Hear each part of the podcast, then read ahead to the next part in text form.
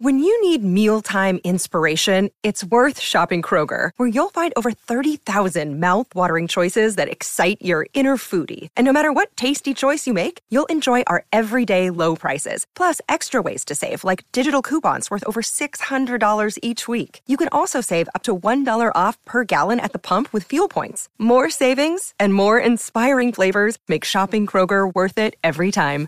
Kroger, fresh for everyone. Fuel restrictions apply. Today's special episode is by returning champion Olivier Robichaud. Olivier is the news editor for Metro, a daily newspaper based in Montreal, Canada. His main specialties are local news, municipal politics, and the law. Olivier has also studied sociolinguistics, specifically the variation of French across time and space. Today's episode is a continuation of his series on the development of the French language.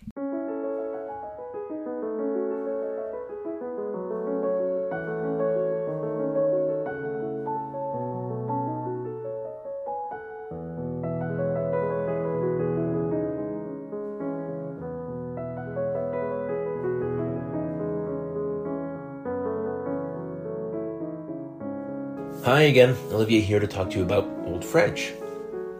Uh, what? Didn't we already cover this? I thought there was already a guest episode about the origins of Old French. Well, yes, that's true. But last time, I was really aiming to answer two specific questions. First, where did French come from? And second, how does one language turn into another language? If you remember that episode, the answers were one, it came from Latin, and two, it's all political. People stopped referring to the language of the former Roman citizens in Francia as Latin because the people in power didn't recognize it as the classical Latin that they learned for church and, government. So they called it several different names depending on time and place until they eventually settled on the word français. But now that the narrative of the French History podcast is squarely in the 11th century, all of the murkiness is gone. No one is wondering whether it's still Latin anymore. It clearly isn't, and no one is calling it that. Also, the kings speak the same language as everyone else now. And last but definitely not least, we start to have written records in the vernacular language of France. So the cloud that veiled the passage from Latin to French has been lifted, and now I can actually get into the nitty gritty. What did Old French sound like? How did it work? And to some degree, I'll get into the forces that propelled some of the change.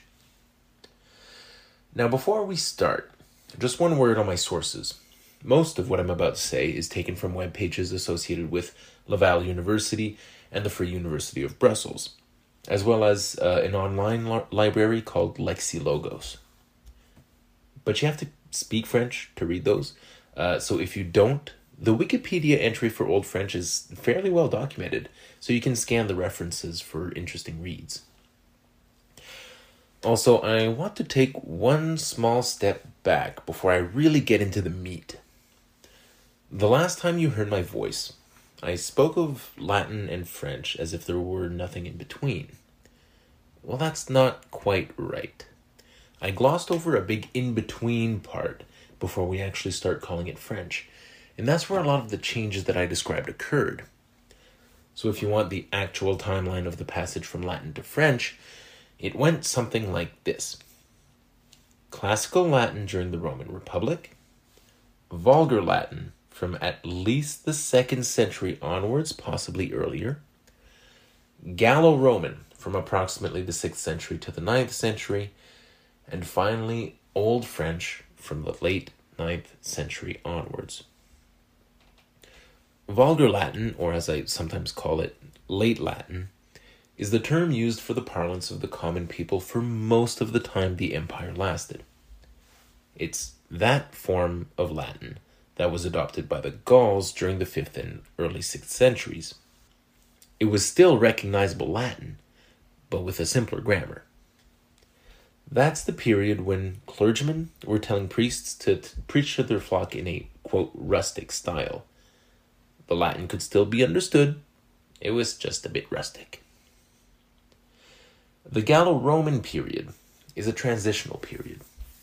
As the 6th, 7th, and 8th centuries unfurl, we get hints that the language of the common people becomes less and less intelligible to those who were learning classical Latin.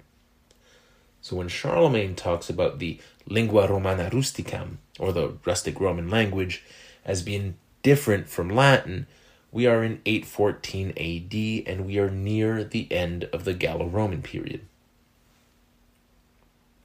So that brings us to Old French. But uh, before I get there, please allow me to make one small parenthesis to talk about the Serment de Strasbourg, or the Oaths of Strasbourg. The oaths are the starting point for any discussion about the origin of the French language. Gary told us about it back in episode 58. Now, as a reminder, in 842 AD, the grandsons of Charlemagne were duking it out, and two of them formed an alliance against the third. One headed a West Frankian army composed of the descendants of Roman citizens, the other headed an East Frankian army composed mostly of Germans. Now, each of the grandsons had to read an oath in the language of the other guy's soldiers so that they would all understand what was being pledged. You may have heard that the oath read by King Ludwig to the followers of Charles the Bald is the oldest known document written in French. Which is true, but it also kind of isn't. First, because it's just a little bit too early for that. Linguists classify it in the Gallo Roman period. The main characteristics that will define Old French are not yet determinedly in place at the time of the Oaths of Strasbourg. The second reason is that there were lots of different dialects, both in the Gallo Roman period and in Old French. The dialects in the north of France were very different from the ones in the south, and most scholars agree that the language of Ludwig's oath is most likely an early dialect of the south. Those dialects would eventually give us Occitan and Catalan, two entirely different languages, while the ones in the north gave us modern French. So, I'm going to put aside the oaths of Strasbourg for now, but it is so fundamental to the study of linguistics in France that I will come back to it. I've prepared an epilogue where I will read you Ludwig's oath in English, then in French, then in my best attempt at some approximation of the original Gallo Roman. So, when is the official start of Old French? Most linguists date it to the late 9th century. By then, the north south divide is clearly visible, and the feudal system is also firmly in place, which means French society becomes hyper local. This fuels further differentiation into many more dialects, both in the north and in the south. But for the purpose of this podcast episode, I will date it to the start of the reign of Hugh Capet as King of France in 987. Why? Well, first, because it's easy to remember. When the king doesn't speak French, it's not French. When the king does speak French, then it's French. But I also chose that date because I'm doing this from a sociolinguistic point of view. Language and society, and therefore language and politics, are not separate, they influence each other. So the arrival of a French speaking monarch instead of a Frankish monarch confirms a shift in the dynamics between the different languages and dialects spoken in West Francia. Germanic dialects are still spoken, but they're no longer in a position of dominance. Whatever influence Frankish had over Gallo Roman is a thing of the past. From now on, the history of the French language will, in general, be a history of Paris spreading its speech to the rest of the kingdom. Now, I've mentioned dialects a few times already. France in the Middle Ages was a patchwork of dialects. Paris had its dialect, known in French linguistics as Francien or Francian, Uh, but no Parisian ever called it that, though. It's just an academic term to refer to the dialect as it existed in the Middle Ages, as opposed to modern French. Uh, but around that, you had Picard, Artois, Angevin, Normand, Champenois, and other dialects. Those terms are all used in real life, by the way. They're, they're not just academic terms. And all that is just in the north. I'm not even going to talk about the south all that much, because although they are culturally important in this period, the dialects of the south don't evolve into modern French. But keep in mind that most of the literature of this period comes from the south. This is the era of the troubadours and the chansons de geste. Those are specifically southern French phenomena. They will be exported elsewhere, but that's where they come from. There's also a third group of dialects in the East, but they are really less of a factor for our purposes here in this podcast episode. And also, my mom would really get a kick out of hearing a Monty Python reference, so I'm just going to call them the Sir not appearing in this film dialects. If you're having difficulty with the concept of dialects, you're not alone. In fact, most linguists don't use it anymore, but I'm still going to use it because it's fairly common in everyday speech. So, in a very general sense, it means both that you recognize the difference between your manner of speech and that of another region, but also that you consider both to be part of a greater whole. And the differences are more than just a question of the accents that differ from England to America to Australia. Two different dialects can be so far apart that people can't communicate anymore. It's hard to find an example that Anglo Saxon listeners would have come across because most Western states have thoroughly standardized their main national language and pushed regional dialects into obscurity. But have you ever heard a very, very old person from Yorkshire who grew up on a farm? You can find some old clips uh, from the BBC on the internet, but uh, unfortunately, I can't plug it into the podcast episode because it would cost me a thousand British pounds to do so. Literally a thousand British pounds. But go check it out, it's worth a listen. And make sure that you don't just get a young guy with a weird accent. Get an old man using words that don't exist in standard English. Now, the dialects in the north of France are all part of what is generally referred to as the langue d'oil. In the south, linguists refer to the langue d'oc. Oil and uc are two versions of the word yes. Oil, as you might guess, gave us the modern French word oui. That's the word that was used in the north. The word uc was used in the south and is still spelled OC in modern Occitan, though apparently the C is silent now. It's just a simple way of showing that northern dialects shared certain traits amongst each other that were different from the south, and vice versa. So, why was there a north south divide? Well, it starts with the Romans. The south of Gaul had been colonized much earlier and was much more thoroughly Romanized. It was more like Rome than it was like Paris. The second reason for that north south divide is the Franks. They were in the north way longer than they were in the south. In fact, initially, most of what is now southern France was part of a Visigothic kingdom. The Visigoths were nowhere near as numerous or as powerful as the Franks, and they had very little impact on the language of the Romanized subjects. The Franks, as I said last time, had the largest impact of any Germanic group on a Romance language. They were numerous, powerful, culturally vibrant, and they stuck around for hundreds of years.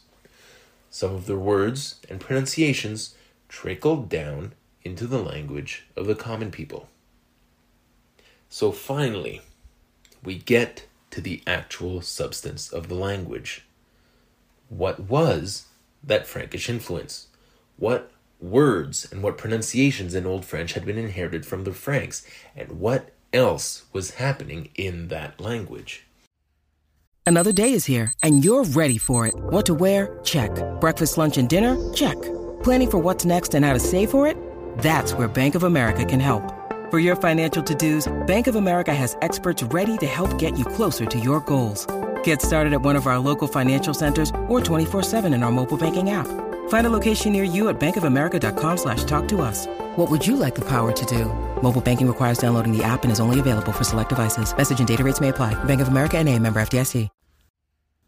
Let's start with the consonants. Late Latin used a silent H.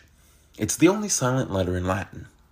It was pronounced during the classical period, but it got simply dropped along the way in spoken Latin, uh, while the spelling stayed the same. There are also H's that were never pronounced and are just a marker to show that the word was originally borrowed from Greek. Well, now the Franks reintroduced the H into the language. I mean, the real one, the one that we use for the sound in words like horse and hello. Oh, by the way, I'm going to be doing a lot of sounds like h, ch, w for the rest of the episode. And I know it really sounds silly, but you just can't get away from sounding silly when explaining linguistics, so bear with me. Um, so there were new Frankish words coming into the language, including words that mean shame, axe, hate, hoe, and helm. Those words, in order, were haunipa, hapia, hatian, hawa, and helm. And they came into French during the Gallo Roman period, and they became haunita, hapja, hatina, hawa, and helmum. At the time of the narrative, so the 11th century, the H was probably still pronounced, and those words would have possibly been something like honte, hatche, heine, hue, and jaume. In the last century of Old French, the H became silent again, and today those words are ont, ash, ein, u, and om. Now, this seems like a good time to remind all of you that I'm not a researcher or any kind of expert on Old French phonetics, so if a linguist tells you that my pronunciation sucks, listen to him. He's right. Anyways, Frankish words also brought in both forms of the English th sound. So the sounds that we hear in the words this and thing, the and th. I mentioned Charles and Ludwig a moment ago, so let's use the name of their brother Lothar to illustrate this. The traditional Latin version of Lothar is Clotario. It comes from the same original root as Clothar, that Merovingian king from back in the day. So there's a hard T in the middle because Latin doesn't have a th sound or the. In the German version of the oaths, though, Lothar's name is rendered Lutheren. So, how do you think the Gallo Roman version renders it? Well, that's right. Under Frankish influence, the name got pulled closer to the German version, and it is rendered Luther. So now it's got that voice th sound, the. But that sound change also affected words that didn't come from Frankish. The Latin adjutare, which means to help frequently, became ayudare in the oaths, so with that the sound. Latin catuna, or each one, became caduna.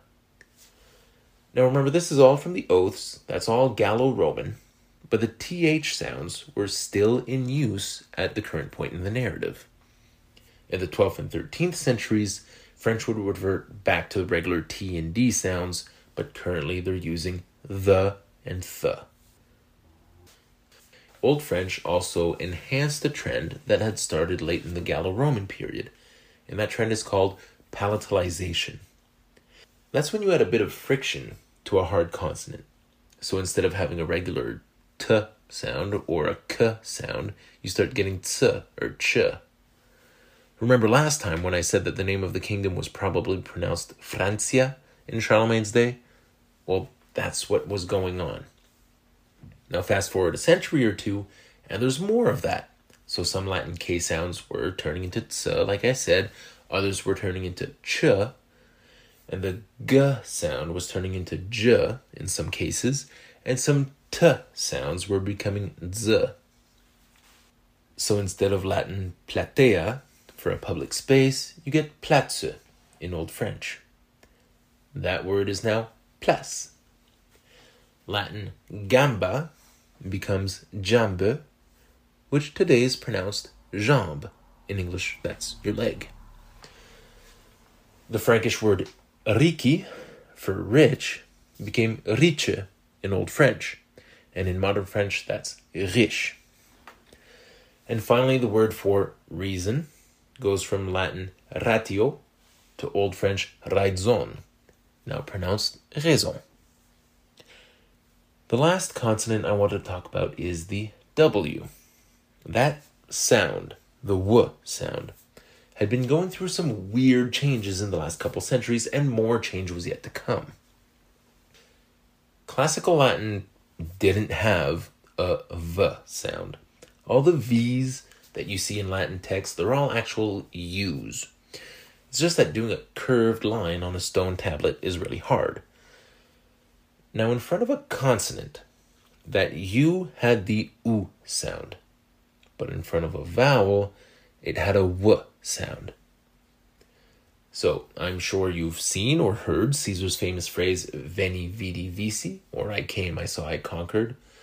Well, it was actually pronounced more like Veni, Vidi, Vici. Vulgar Latin turned most of those W sounds into V sounds, so the V actually pronounced. The only exception, as far as I'm aware, is after a Q.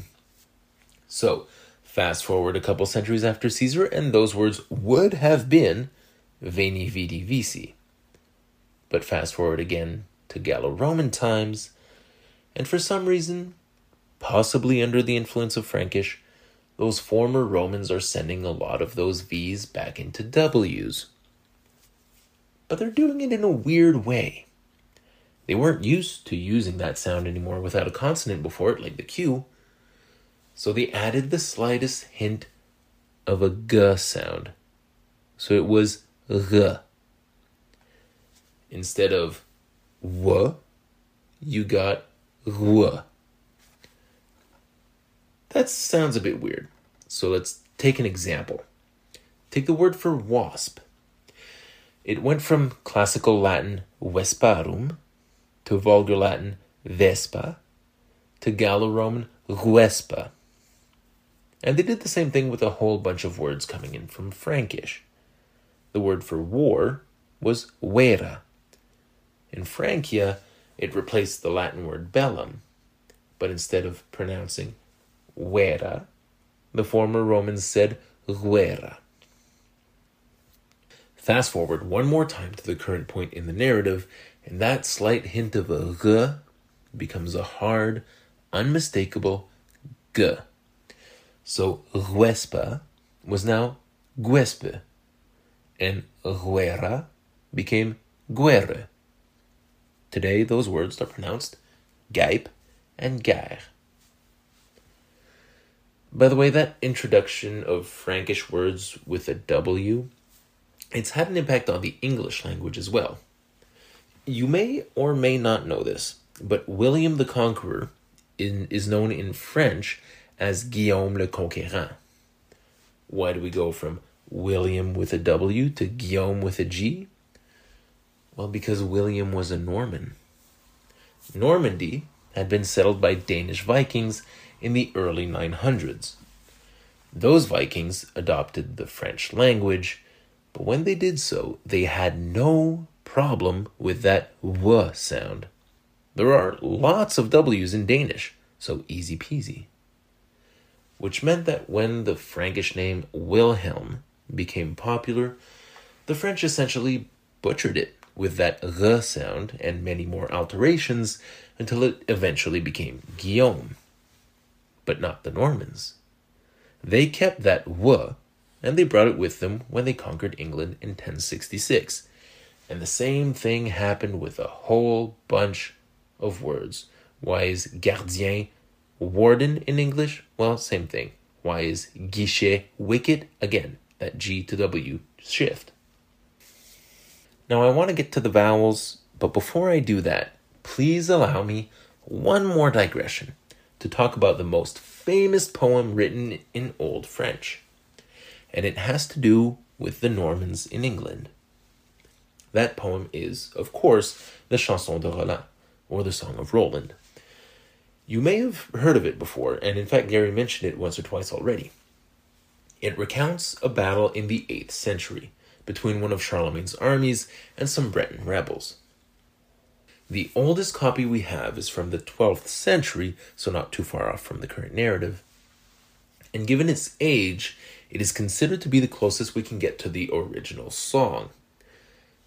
But it wasn't written in the dialect of Paris, nor in one of the southern dialects of the troubadours. It was written in that Anglo Norman dialect that was now in use in the court of England. Anglo Norman meaning a new dialect that came from the Norman dialect in France but had now been infused with some English words. Still a French dialect, just a little bit different from the original Norman. If you want to hear what that dialect sounded like, I took a small clip from a reading posted on YouTube. Here's what it is. Charles Lirais, nous trompereu Romagnes, s'étendent toutes plaines a été en épargne, trecon la la terre altagne, n'y a tel qui devant lui Romagne. There's a further link between the Song of Roland and England. There is some controversy as to the date of its composition. The traditional understanding is that it was first composed late in the 11th century, but depending on who you believe, parts of it may have been written down shortly after the actual battle in 778, and then added to and embellished upon as the years went by. That would make the 12th century historian William of Malmesbury look a little bit better, because in his History of the Kings of England, he says that the Song of Roland was sung by William the Conqueror's troops during the Battle of Hastings in 1066. So there you go. And now, the vowels. I won't be able to go through all the changes because the French went all out multiple personality disorder with the vowels at the current point in Gary's narrative there were no less than 33 different vowel sounds, which is more than the entire alphabet. Just to give you an idea of how nuts that is, modern French has 16 vowel sounds, English has 20, yes, you do, look it up. Latin had only 10, and Spanish has a grand total of 6 vowel sounds. So, yeah, 33 is nuts. How did it get that high? with my favorite word in the whole discipline of linguistics diphthongs. I'm going to use English to illustrate what a diphthong is because English and Latin actually went through very similar processes when it came to this. If you want a definition, a diphthong is a vowel that changes into another vowel as you pronounce it. Take the letter I, for example. When you say the name of that letter, I, you start out saying ah and end with e. Try it out and exaggerate it if you don't mind sounding silly. I. I. All those things that you learned in school as being the long form of a vowel, they're all diphthongs. But they didn't used to be. They used to be the same as the short version, just pronounced longer. But when a vowel is pronounced long, it seems to invite a certain kind of modulation. It can easily fall into a diphthong. That's what happened in English, and that's also what happened in Latin, only to a more insane degree. Somehow, they managed to go from five long vowels to 16 diphthongs. Those diphthongs disappeared over time. But interestingly, some of what I just explained can still be found in traces in the French speaking parts of Canada. Get a Frenchman from France to tell you the difference between a penny and a stage, and he'll say there's none. They're both pronounced sen. But French Canadians like myself, we beg to differ. A penny is une sen, but a stage is une scène. Can you tell the difference? The second word scène is longer. It has a long vowel. Now, if I exaggerate my French Canadian accent, I might call it insane. That's a diphthong. But it gets even worse. Old French had triphthongs. Now, guess what that word means? Yeah, that's right. It means that there are three vowel sounds interwoven into a single vowel. Now, this does mean that I get to answer a question that I'm sure has been nagging every single one of you who ever attempted to learn French. How the heck does E A U make the sound O? All logic would dictate that the word beau, which means pretty or handsome, would be spelled B O. But it's actually spelled B E A U.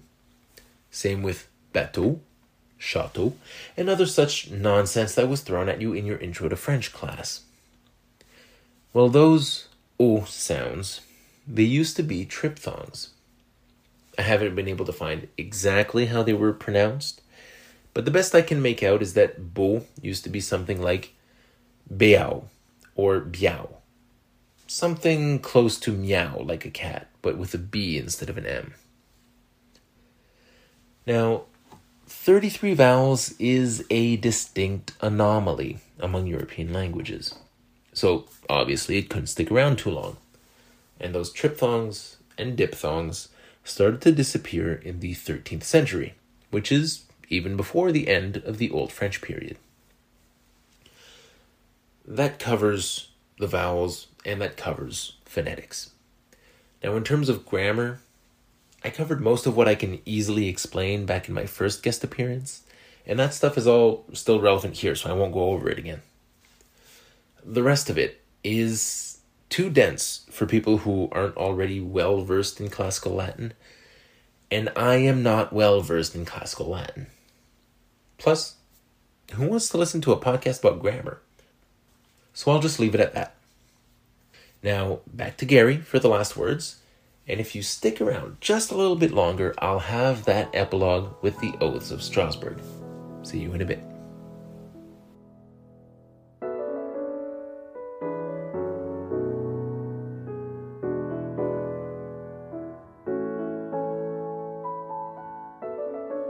As always, donations keep the podcast going, so if you would like to make a one time donation or become a patron, please consider doing so.